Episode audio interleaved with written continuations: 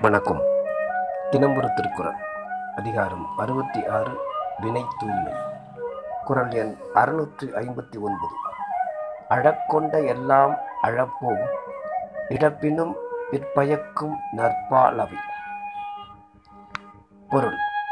பிறரை துன்பப்படுத்தி பெற்ற பொருள் எல்லாம் தன்னை துன்பப்படுத்தி கொண்டே நீங்கும்.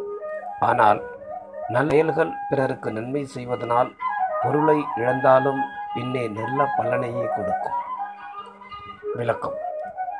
மனிதன் ஏனைய விலங்குகளின்றும் மிகுதியான அறிவை பெற்றிருப்பதால் விலங்கினின்றும் பிரிந்தவனும் சிறந்தவனும் ஆகிறான்.